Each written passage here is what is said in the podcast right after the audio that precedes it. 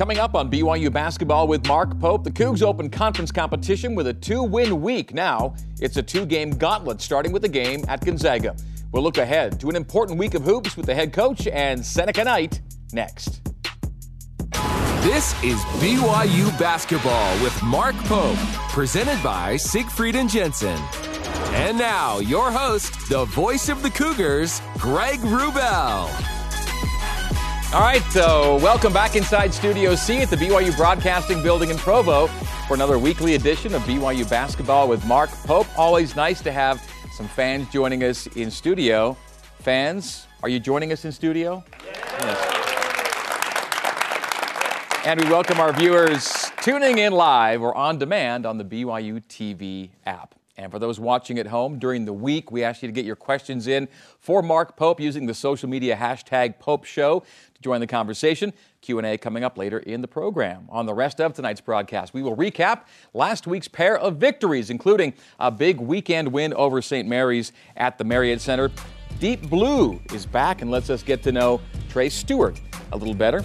Seneca Knight will indeed join us in studio. We'll go inside the film room with Trevin Knell and look ahead to the Gonzaga San Francisco road swing along with those Q&A questions coming up later in the program as well. All right, let's get the show underway. We say hello to the third year head coach of the Cougars, the pride of Newport High School. He's Mark Pope. Coach Pope.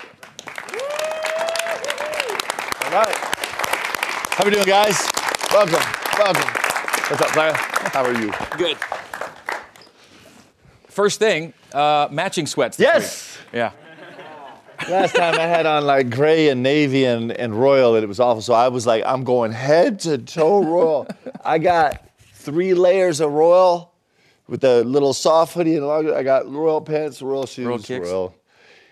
My key to fashion is just wear all the same color.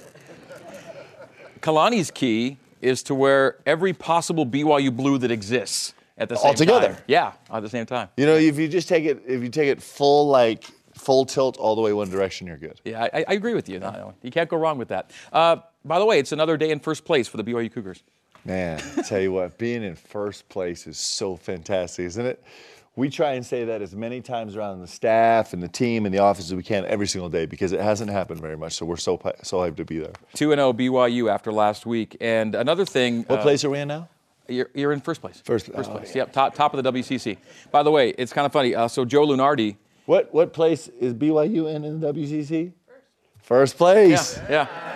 Let's go. Check back with them later in the show and see if that's still the case. Little victories, guys. Yeah. You got to take the little victories. So Lunardi does bracketology twice a week, right? And he automatically gives the AQ spot to whoever the league leader is. We've had AQ next to our name for a How couple about for a few that? days, so That's we'll take that cool. too. It's been a long yeah. time.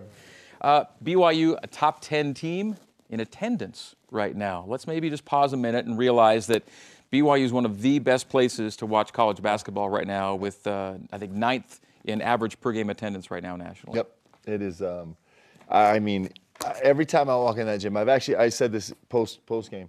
I've actually started forcing myself to just promise. I told the staff before the game, St. Mary's, I'm like, guys, we're totally locked in this game, but just take a second and look around, because most college players and most college coaches never get to walk into a building like the Marriott Center, and it makes it so special. It's awesome. It's great. So up, up these stairs to my right, you go through a couple doors, you get into my office, and in my office, on my wall, is a framed, blown up photograph taken on the night BYU beat Gonzaga in your first season here. You wrote a really nice inscription on it. I remember the day that uh, Matt Harms and Evan Troy delivered it to me at my office. That hangs, and, and I was I was actually took a few minutes just today to sit and take that one in again and look around and look at faces and just to remember how special that place can be Yep. for games like that and others. Yeah, it's really great. I mean, it, it's. I think it's fun for all of us, right? We just get to walk in that building and all be together and win some games.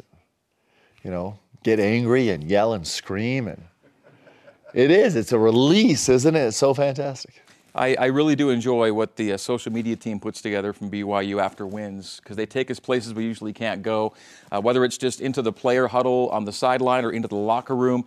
Uh, I think that's a great way to bring the fan base into what you get to experience. I really do appreciate that. Yep, it is awesome. I wish we could all get in a locker room together after the games, but it's not quite big.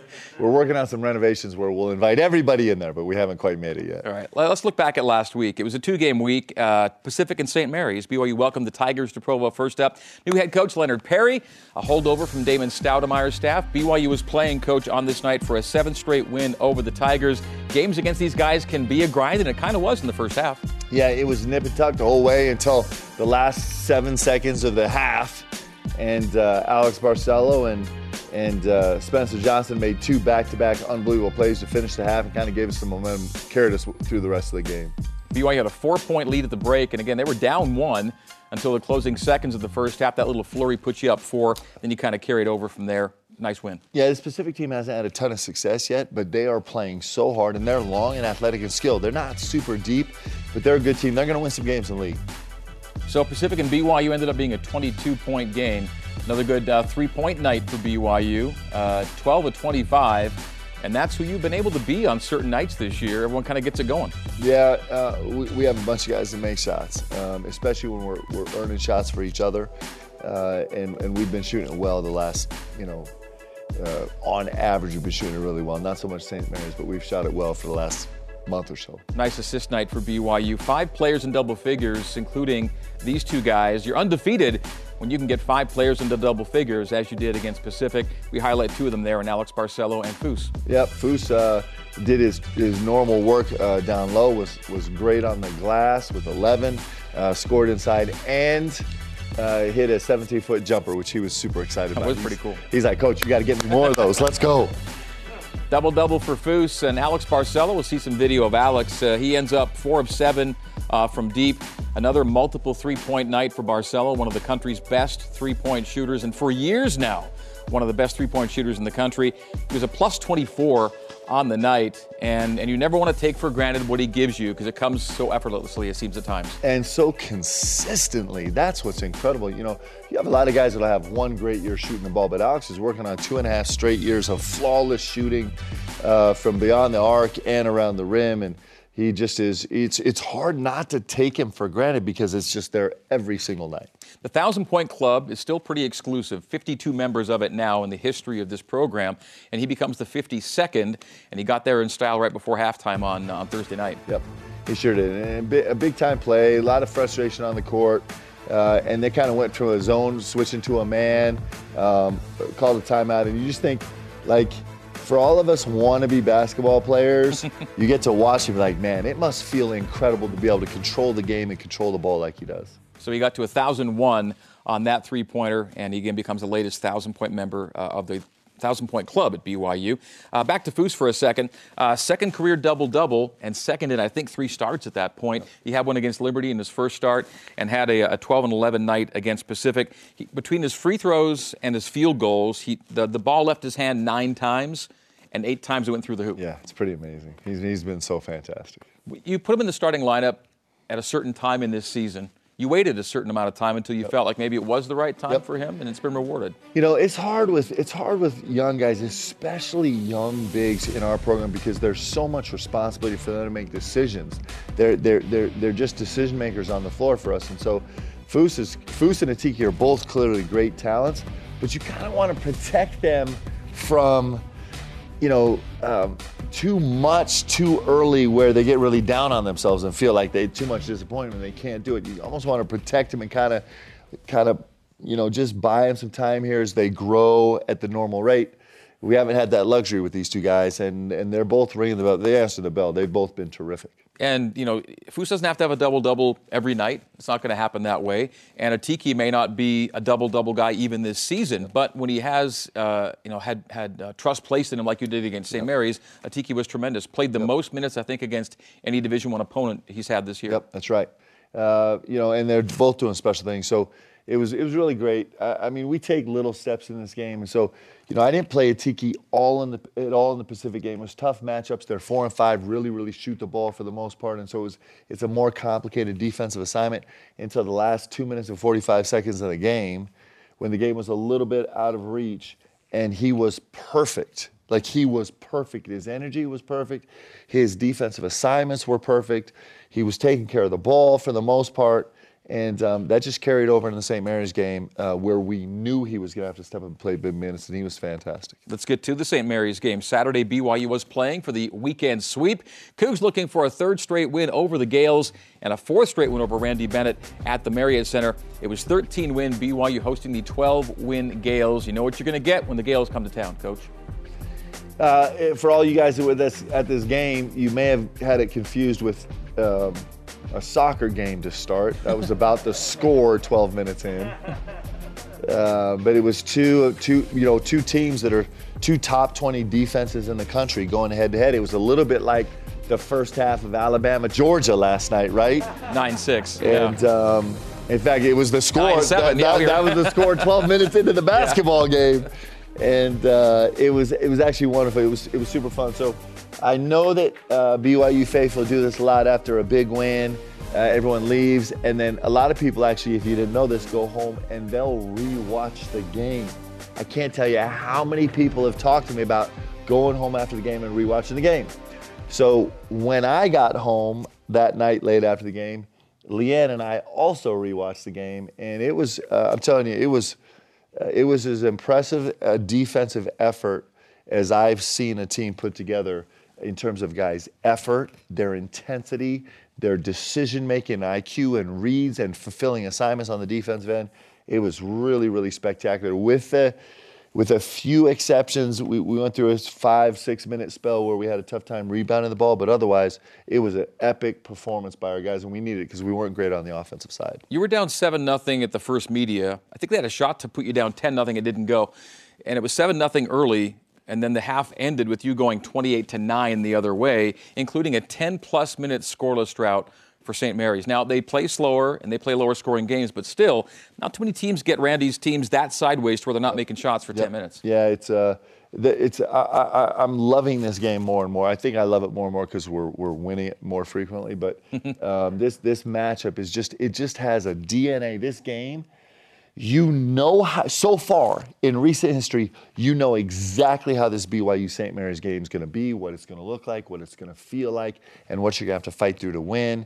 And our guys, our guys were terrific. Tell fans what PPP stands for. Points per possession. 0.67 for St. Mary's against you guys. Yeah, and, and St. Mary's is a, is over one points per possession team. Right. Um, they're they're they're not a, a fast playing team, but they're an efficient team uh, Randy's teams have always been really efficient, and so it was a it was a great accomplishment Let's by break, guys. break out a couple player stats from uh, Saturday night.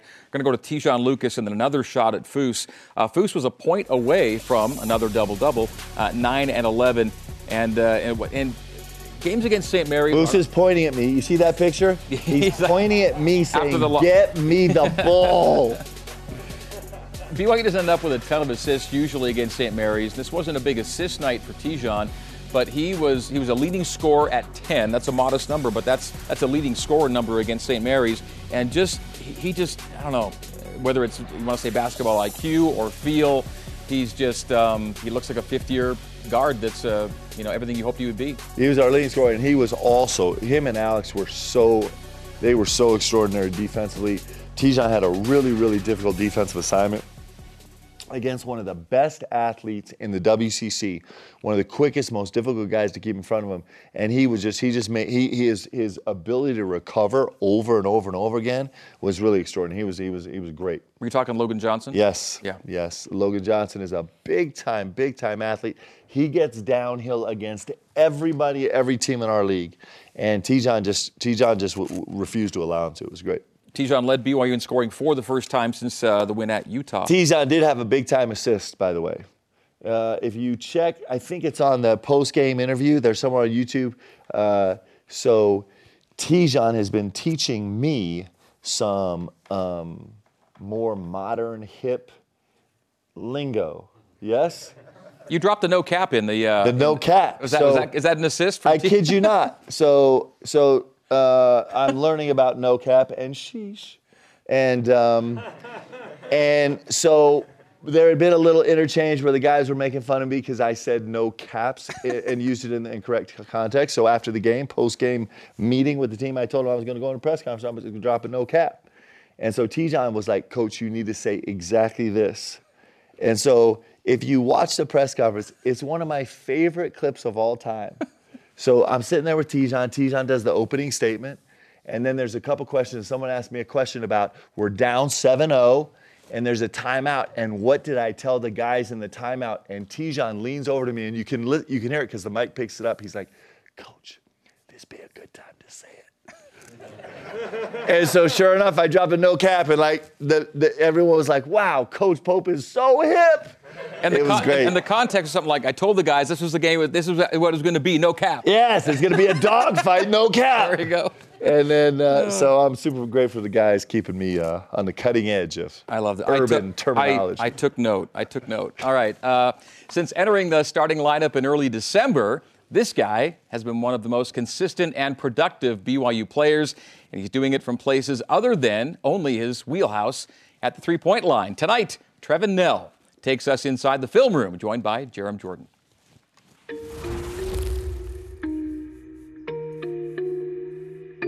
So Trevin, everyone's like, "Oh, ugly win Saturday." That's only on offense, but the defense only allowed 43. That was beautiful. And beating St. Mary's, always beautiful. It's always beautiful. St. Mary's is a great team. They're really well coached. They're talented, and this is just you know who's tougher. They know us, we know them, so there's no really scheme about it. It's just who's going out. And we call it a coach short game because you know it's just all about getting bigger and and that toughness. I love that. Okay, let's check out some of your made shots in this one. You're down 7 0 to start, and uh, Alex Barcelo's is like, Here, please make a shot at the end of the shot clock, right? Exactly. So right here, I call Caleb for a screen because I see the shot clock's going down, and I use my outlet AB, and AB finds me in a perfect window. I was able to get the shot off as Ducas was trying to contest and made the three. That was center cut. Did you know that was going in when you released it? I, I knew that was going in. That one felt good. Yeah. And it was contested quite a bit, too. It was contested. I didn't think it was that contested. Uh, you know, Coach Pope just showed me and Alex this clip of Steph Curry. He's like, "What do you think about when you shoot?" And he says, "Absolutely nothing." And so uh, when I shot that, all I was, I was just like, "Oh, it's going in." This is your one bucket in the first half. Second half, you make three shots, uh, and you go high off the window for this one. Te'Jon found me on a transition, and I knew Ducas after I made the three. He was still thinking about it, so I got him on a little pump fake. And coaches always tell us to go off two feet, and I saw Tass try to take a charge, so I just went off the little window. Why isn't he trying to block that shot? Wait, what world do we live in where six, ten dudes might take a charge? Because I'm a big body. I love it. Most guys get into the contact. I don't know why more people don't just shoot that mid range. Uh, it's true. I think Coach Fueger's done a you know a terrific job with us about trying to get better finishes and trying to find that window, and we work on this every single day. Okay, then the pull up, TJ Haws style. Alex again found me right here on the wing. I was calling for it. So I just hit a shot on Ducas. So I was feeling really confident. Um, I came off the two dribble pull up, and Coach Pope has got a ton of confidence in me. And I made. I looked right over to him, and he gave me that look, and I was like, "All right, it's go time." What is it about the last several games that has made you a more productive offensive player? just the confidence the players have in me. Uh, AB and Te'Jon are guys that always tell me every single day, hey, we don't care how many shots you miss, just go out there and play, and we trust you. And so, beginning of the season, I went through a little slump, um, but every single day, Coach Fueger, all the coaches, AB and Te'Jon were huge about just, hey, like let everything go, and stop thinking about it, just play your game. And ever since then, I've just been super confident, super comfortable out there on the court. 420 left, you get a switch here, and uh, you go on for an and one. Exactly. I, I was calling for the ball. Look, I was calling for it. I knew I had the big guy on me, and I just used my speed to my advantage, got him up, and took the con- contact and got an and one. A huge week, probably the toughest road swing of the entire season. At Gonzaga, at San Francisco. What will be the key to bringing home a couple of wins this week? I think the key is transition defense. We just definitely got to continue to pride ourselves on the defensive end. Um, we held St. Mary's to like 43 points, so we got to continue to pursue our defense, and then you know we got to continue to trust each other and limit our turnovers. And I think if we do that, we have a great shot of winning these two games. Okay, good luck this week. Thank you. You know, different uh, different prof- professional leagues often vote a most improved player, and Trevin was already starting at a pretty good spot, but he feels like that guy uh, to me on this year's team because he just does so much more for you. Yeah, I'm really proud of him because he, he, he Uh, he he su- surprisingly for him wasn't shooting the ball great early in the season and just kind of hung in there and hung in there and hung in there and kept working and now he's a mainstay. He had the biggest offensive possession of the entire game. Well, he had the first or he had our first points of the game, and that little runner uh, against their backup five where he got the N one, we were kind of stuck. We down to maybe down to maybe seven in that yeah, game. They cut like it that? down to seven. Yeah. It was starting to feel a little shaky, and and uh, he just he just he just answered it. It's interesting that three of his you know three of his possessions there were all making plays downhill off the bounce, which is traditionally what he's been thought of as a, as a spot up shooter. But Right. he's so effective down. He's been great. He's also one of our best, you know, most consistent guys getting a hit on defensive rebounding, and he's he's locked in defense. We've been playing more and more and more solid defensively. He's doing a great job.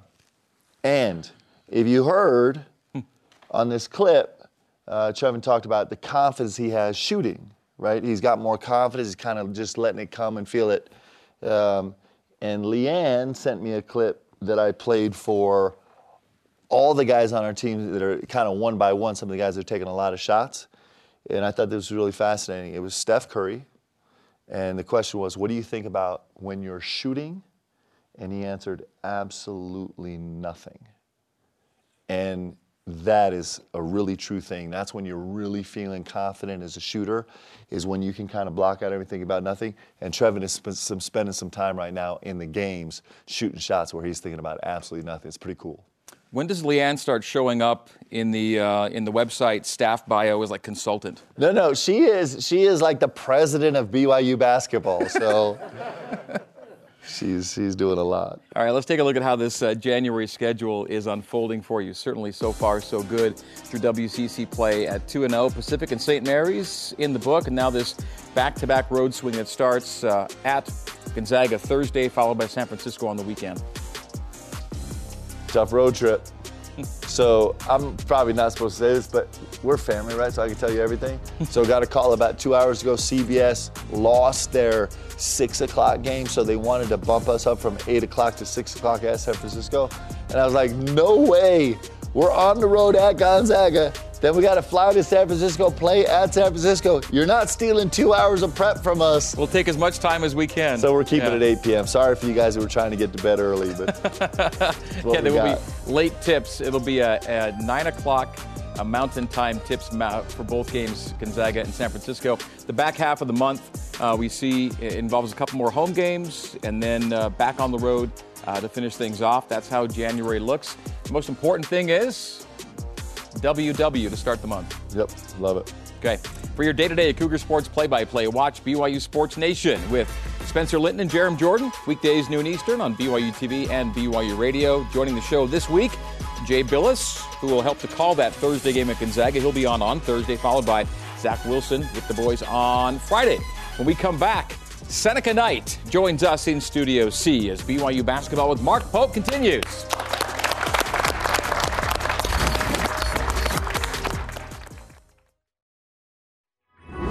BYU basketball with Mark Pope is brought to you by Siegfried and Jensen, helping Utah families for over 30 years, and by Intermountain Healthcare, official medical provider for BYU athletics. The Rowdy Rowdy Rock, Saturday night. Welcome back to Studio C here in Provo for BYU basketball with Mark Pope. Well, since Mark Pope joined BYU's head coach, one of the recruits about whom he's been most excited, actually, was a player that he'd already recruited to another school. That player, Trey Stewart, is the subject of tonight's Deep Blue, brought to you by, by Brady Industries. Honestly, better. I always liked the name Trey. Playing basketball my whole life, I always felt like I wanted to name my son Trey after the three point shot. So Ray, my husband, played overseas and played in college, and so his dad felt strongly about that. We are a basketball family. Basketball has always been a part of our life. But my, my fear was if he couldn't shoot, we were going to name him Doyce. So I'm glad that he can shoot, so we stuck with Trey.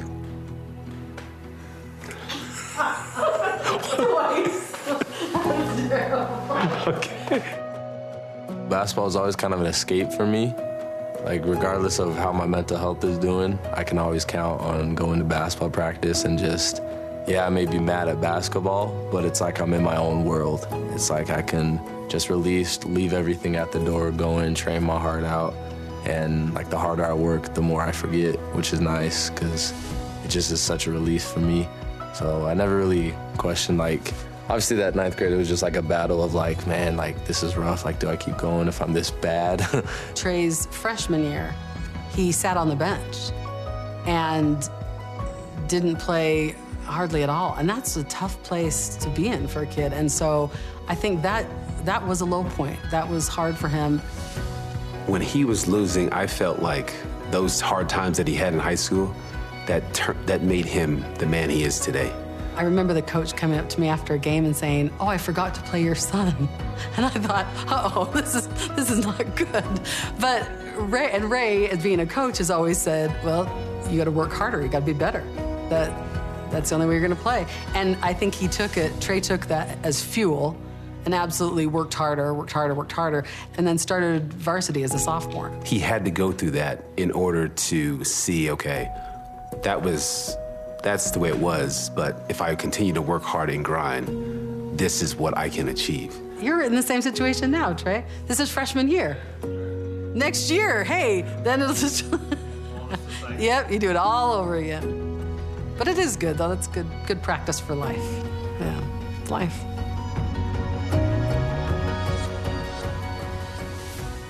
to me it's just like this dark cloud like there's not a lot of words to describe it besides just like loneliness and just wanting everything to end. Depression like i still deal with that today. It kind of stems from that ninth grade year where i wasn't doing that good at basketball so i really isolated myself. We are champions of therapy and whatever someone needs to to address those issues. So I think that's been really good for Trey. And Trey's always been very open. a common thing in sports is just push it under the rug like be a man take the next step continue forward being able to share my experiences hopefully it helps other people understand that like it's normal like people are like that and that's just like the card you're dealt I think he's just always had a sensitivity to mental health issues and just feels strongly that you can change your mindset if you'd like to. And I think he's always been one to put motiv- motivational sayings on mirrors and around to help him to get in a good mind space. He's always been very goal oriented. And so I think default happiness is kind of a natural part of his personality to help people and to create awareness for mental health and to help people be happy. i've just always loved being creative like i learned to sew a few years ago and that was an escape for me like just random little things that i like to do He's got a little bit of sewing and like home ec vibe. So now he's doing these unbelievable deals on shoes where he can print out any type of little uh, imaging that he wants and, and he's putting it on guys' shoes. I call it Default Happiness, like that's the name of my shoe company brand. And it just kind of stems from things called trigger words. I think it's important to say that default happiness doesn't mean you put on a smile and pretend there aren't any issues, but that you can turn your situation around and find joy in life so that your default is to be happy. You know, we're here to be happy. It's just who he is. You know, this is just one slice of a thousand different things that he's gonna do that are really special and it's super swag. Because most athletes, you know, you see him on the court, you know, after the game, like, oh, that guy's a great guy. Seems like a great guy. But then you'll hear some other stories rumbling around that, ooh, that guy off the court, he's doing some things that he shouldn't be doing. Not, not him. What you see is what you get. And that's uh, the sign of a, a good man that he doesn't change who he is. Uh, it doesn't matter who he's around. He's gonna be himself.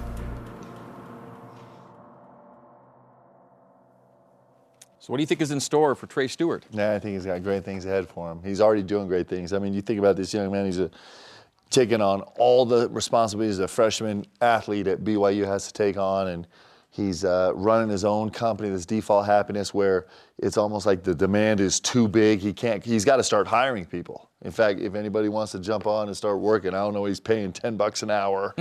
and uh, he's, um, also in a bunch of leadership positions on campus. He's actually in a, in a very, very exclusive high administration level. He's one of two students on campus that are uh, representing kind of all the student body on campus, and he's in the SAC. And he just is, a, this is a big time young man. He's going to be a, he's going to be a great basketball player here at BYU. Yeah, from an on the floor perspective, what do you envision is his progression looking like? Well, he's already an elite, elite level defender, uh, just an inexperienced elite level defender. Uh, he's incredibly athletic. I think um, I can't remember what game it was, two or three games ago. He, actually, uh, it was probably the show-stopping moment of the whole game. He got in the game and just grabbed a rebound, and everyone was like, "It was remarkable." I don't know if it was in the Pacific maybe, Yeah. or and um, he, he's an elite level athlete with a with a million dollar smile, and uh, he, he's going to be a terrific basketball player off the bounce, getting downhill and making plays, and um, he, he's going to be special. All right, let's get to our player guest tonight. No stranger to basketball on the West Coast or in the Mountain Time Zone, starring as a standout for San Jose State before returning close to a home for a time, only to head back west and join the BYU basketball program. Please welcome into Studio C, Seneca Knight.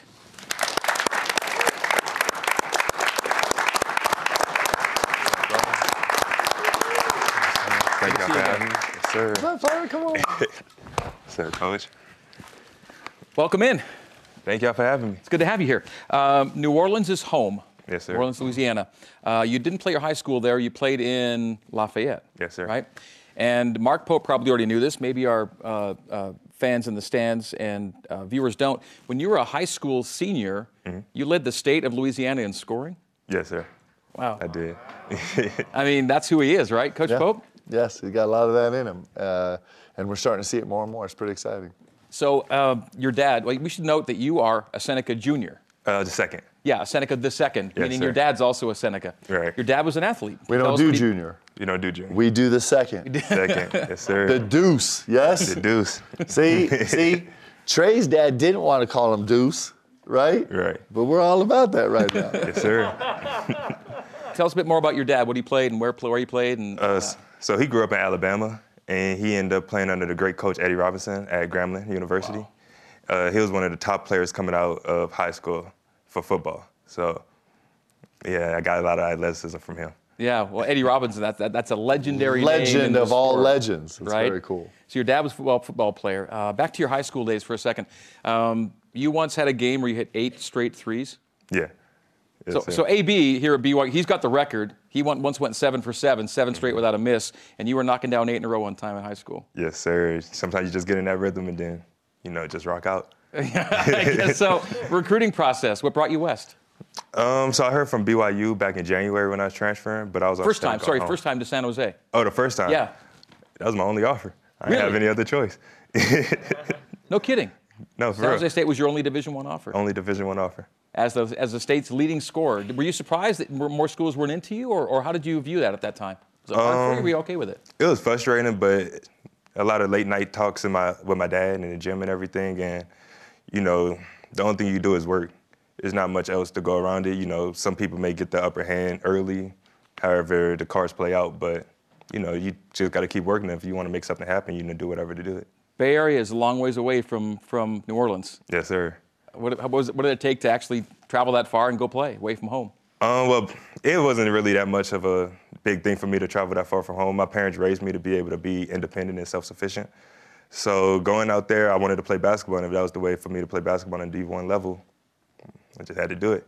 When did you first become aware of the name Seneca Knight, Coach Pope? Man, it, it, uh, I actually didn't know Seneca until this summer, kind of when he jumped in the portal. And, um, and then we got to know him really, really well, really, really fast, trying, to, trying to convince him to come out here. And then we were super surprised to learn that his whole lifetime he had grown up dreaming of one day playing at BYU. Yeah, Remember watching Jimmer? yeah. yes, sir. No, that's not true. I I'm know. making that. That's totally not true. But uh, you know, what's great about Seneca and, and his mom and dad are so fantastic. His mom actually worked in athletics for a long time. He actually spent some time in athletics compliance, so she was making sure that we were doing everything exactly right. But they're both um, so unbelievably supportive and such great mentors and understand the you know the pressures and responsibilities on athletes, and so it was it was easy to get to know him really fast. It was really great. So, uh, BYU fans and Coach Pope, where you were at UVU and BYU, we all know about the name Sam Merrill. Sam was a great player for Utah State, obviously, and Seneca, as a sophomore at San Jose State, outscored in league play Sam Merrill, the senior at Utah State. Yes, Sam was sir. a scorer. No, he was. Yeah, and for you to, to actually end up a little higher than him in league play is something to do as a sophomore. Your second year at San Jose saw you just kind of, you know, explode a little bit maybe as a, as a scorer. Um, can you take us through that, that year a little bit and how it kind of progressed for you? Uh, so that year was actually pretty different than you know normal college years. I had fractured my finger that summer, so I wasn't able to work out that whole summer. And you know, some towards the end of the summer, I was able to start lifting at least. So we started lifting, and you know, one thing from freshman year to sophomore year, a lot of people learn is you have to get stronger. So just doing that, and then once I got back out to school, just lived in the gym. So after practice, get shots up. Before practice, get shots up, and I stayed in the gym, and then I just always try to learn. So even when we played Sam Merrill the first time, uh, I asked him like things that I could do to get better and talk to him. So being able to, you know, use those connections and be able to learn from people who've been through it, and just using that to my advantage. So after a great second year at San Jose, why'd you make the decision to head home for a while? Uh, honestly, it was just because of COVID. COVID shut down California completely, and it was no gyms to get in, nowhere to get better. And coming off my sophomore year, it would have been a struggle trying to, you know, top that without any gym access. So decided to go back home. You know, also family reasons. If anything happened, I'm right up the street. It was LSU, right? LSU, yes, sir. Yeah. And then LSU from there to here. Uh, you, Coach Pope gets involved. How did that all turn out? Uh, it turned out great. So leaving from LSU, because like you may understand that it wasn't really like a first choice, but um, talking to the coaches, they reached out back in January. I heard from Coach Cody, and then Coach Nick reached out back in uh, June. So when he reached out in June, I was like, okay, let me hear BYU out. So once I did that, and then took my visit, just fell in love with the place, canceled my other visit, and just decided to come here. Can you uh, uh, recollect uh, what it was like to bring him on campus? And I just remember being so grateful that he was coming. You know, we were uh, it, we were actually all crisscrossing all over the place, and so um, Sen was here on his visit, and, and we had a uh, you know the thing I remember the most is we had a, a great breakfast um, where we kind of talked through all the tough things about being here at BYU, and uh, that this journey would be incredibly rewarding, but not easy, and. Seneca Sr. was like, good, I don't want easy for my son. yes, sir. Which was like the greatest thing you could ever hear as a coach. And uh, and then it was just it was just a good fit. And and what's what's been really fun is just, you know, is we're learning each other right now. We're all watching Seneca kind of just grow and grow and me understand how to use him better and him understand how to fit in here better. And he brings something that we haven't had before interestingly, with the St. Mary's game that we just Yeah. played, we talked about this a lot. So Seneca and I have been talking about this for a month probably. Yes, sir. Is just um, the St. Mary's team is so different, and there there's just unique pieces. There's unique basketball players that. You just look at the St. Mary's game, which we've got to know so well. They force you to play in isolation. They force you to be big and physical and skilled. And we and, and Seneca's a different skill set player than we've had in my tenure for his size and strength and athleticism. And so I've been telling Seneca for a month, man, I'm telling you, the. Mary's game's coming up, and you're going to be the difference maker. Sure enough, I mean, he was. Uh, first half, second half of the first half, um, his ability to get down to the hole and make buckets, and then everything he did on the offensive defensive end. And um, he's going to be a s- incredibly, He just got a unique skill set that as we learn how to incorporate it better and better, it's going to be really special. It's been awesome. It's been Seneca, really fun. Stick around. We're going to have Q&A for you and the coach coming up, so we'll have that next, all right? Don't go anywhere. All right, we come back, we will have question and answer session for Coach Pope and Seneca Knight as we continue on BYU Basketball with Mark Pope. Stay with us.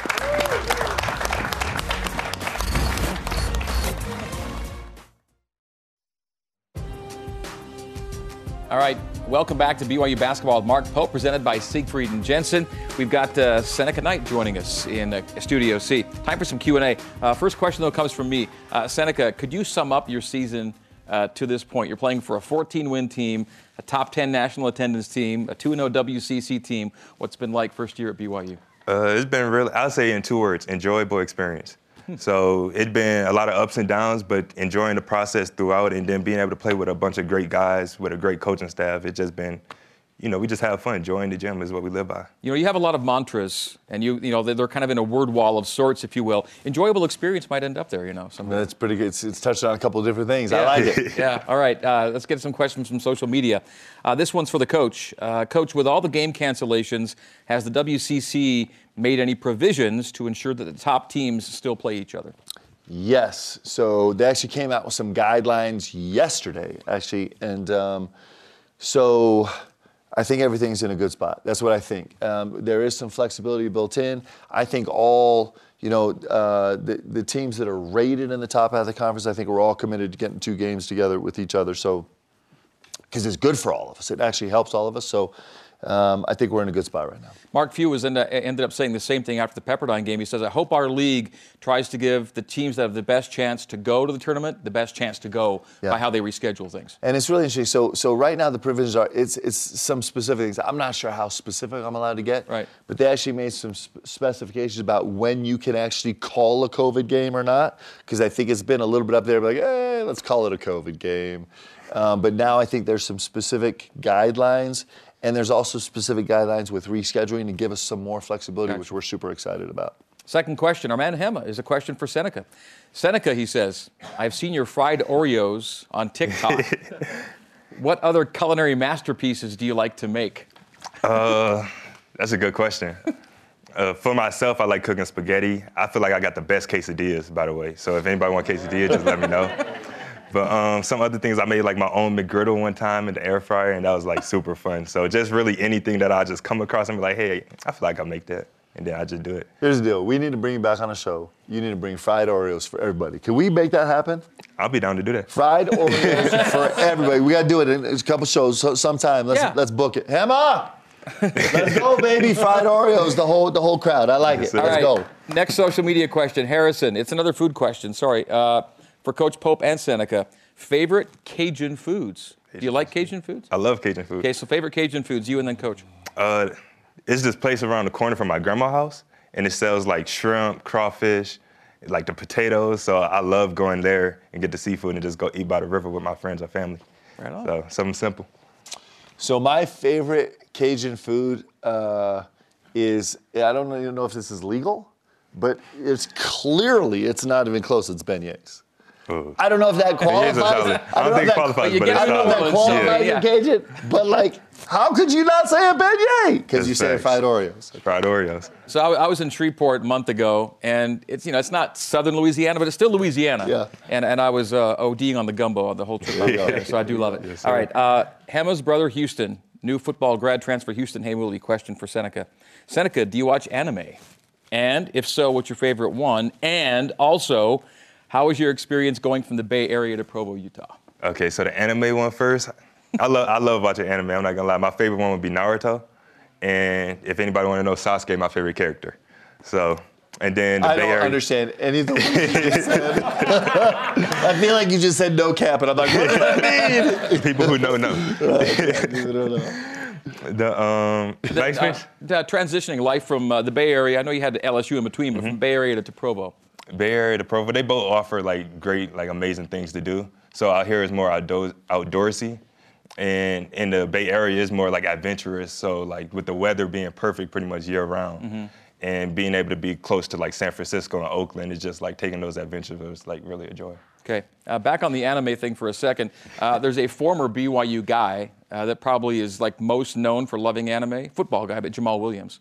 Jamaal has a lot of anime content on his social media. Do you know Jamaal at all? You ever met him? I never met him. Jamaal Yeah. Williams playing for Green Bay now? Uh, Detroit now. Detroit. He was just Detroit? against Green Bay. Yeah, yeah. That's right. But he's a big time anime guy. It's a lot of his social media. Check him Star, out. uh, superstar. He was a great player. Excellent. Good dude. I'm gonna look he's- into it. All right, coming up next, we will preview a monster matchup at Gonzaga when BYU basketball. Mark Pope continues. Stay with us.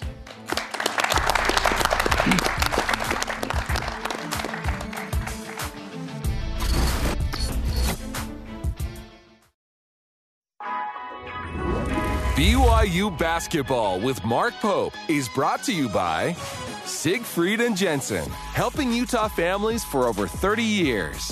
Smith's, fresh for everyone. And by Cascade Collision Repair, serious about perfection. We are back on BYU basketball with Mark Pope. Uh, game day schedule for Gonzaga this Thursday night. BYU Gonzaga late night. Uh, pregame on the radio will be at uh, 10 o'clock Eastern Time and 8 o'clock Mountain. And then the uh, tip off itself, 11 o'clock Eastern Time, 9 o'clock Mountain, 8 o'clock at the kennel. We'll have radio coverage for you with uh, Coach Pope and a player right after the game on BYU Radio. We'll be up there in Spokane. Well, Gonzaga does come in as the uh, nation's number two ranked team. Zags have won nine of the last 10 in this series, including the last three BYU playing for its first win in Spokane since 2017. Before we get to more about the Zags, uh, Seneca, uh, your Twitter handle. You're on Twitter. You like social media. What's your Twitter handle we can share with the audience? At sin underscore 13 underscore.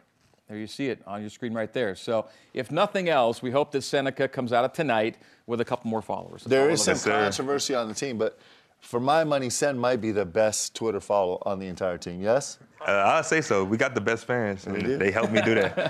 I couldn't do it by myself. All right, give them a follow. Uh, more about the Zags now, Coach. Uh, you know, uh, this is a team that kind of uh, reloads year to year. They can lose guys to the pros, bring a few more pros in.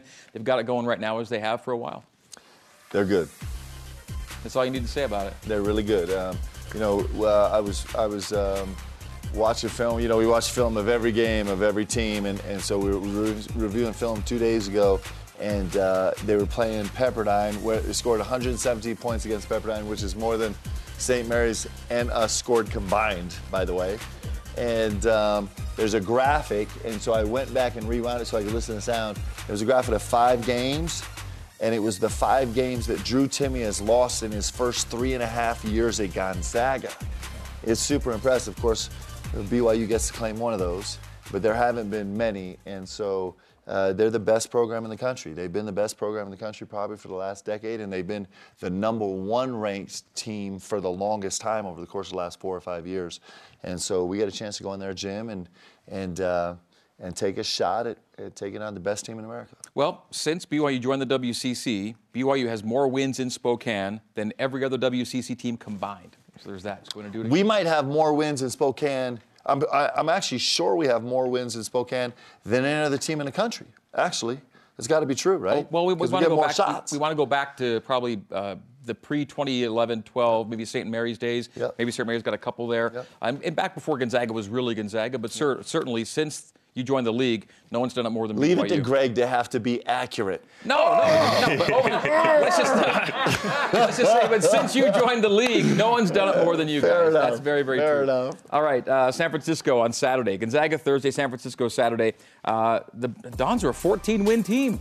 They're really good. Uh, you know, they're t- it's it's so fun. Like you think about it, we're in league, and we're playing back to back to back top 30, top 40 ranked teams in the country, right? This is like a you know everyone's so excited about the Big 12. Well, welcome to what the Big 12 is going to feel like, guys. We're playing number 33, and then we're playing number two or three, and then we're playing number 30, right? And so it's pretty awesome. And uh, this is a great San Francisco team. They're doing a great job. They're a veteran, veteran team. I don't know if they're the oldest team in the country, but they might be close. And um, they've been together for a long time. They have a backcourt that's uh, really, really terrific. That's been together for at least three or four years. And so it's, it's an incredible road trip, man. It's going to really test us. This is this will be our biggest kind of back to back to back test we will have all season long. USF opened up uh, on a nice long undefeated streak to start the year. Coming into tonight, by the way, or coming into today, there were two last undefeated teams. USC lost to Stanford today, and Baylor's just lost tonight as well. There are no more undefeated teams in college basketball. It's hard. It's hard. You know, you think about USC.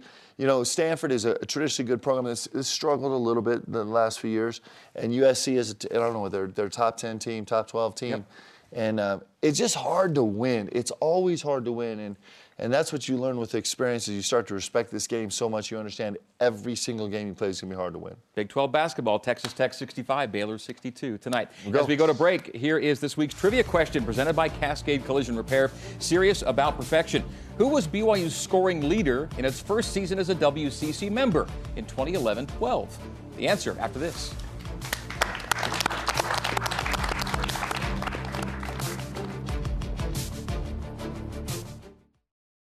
Trivia, Cascade Collision Repair, serious about perfection. Mark Pope's first year on the staff was 2011 12, and your leading scorer that year, coach, was?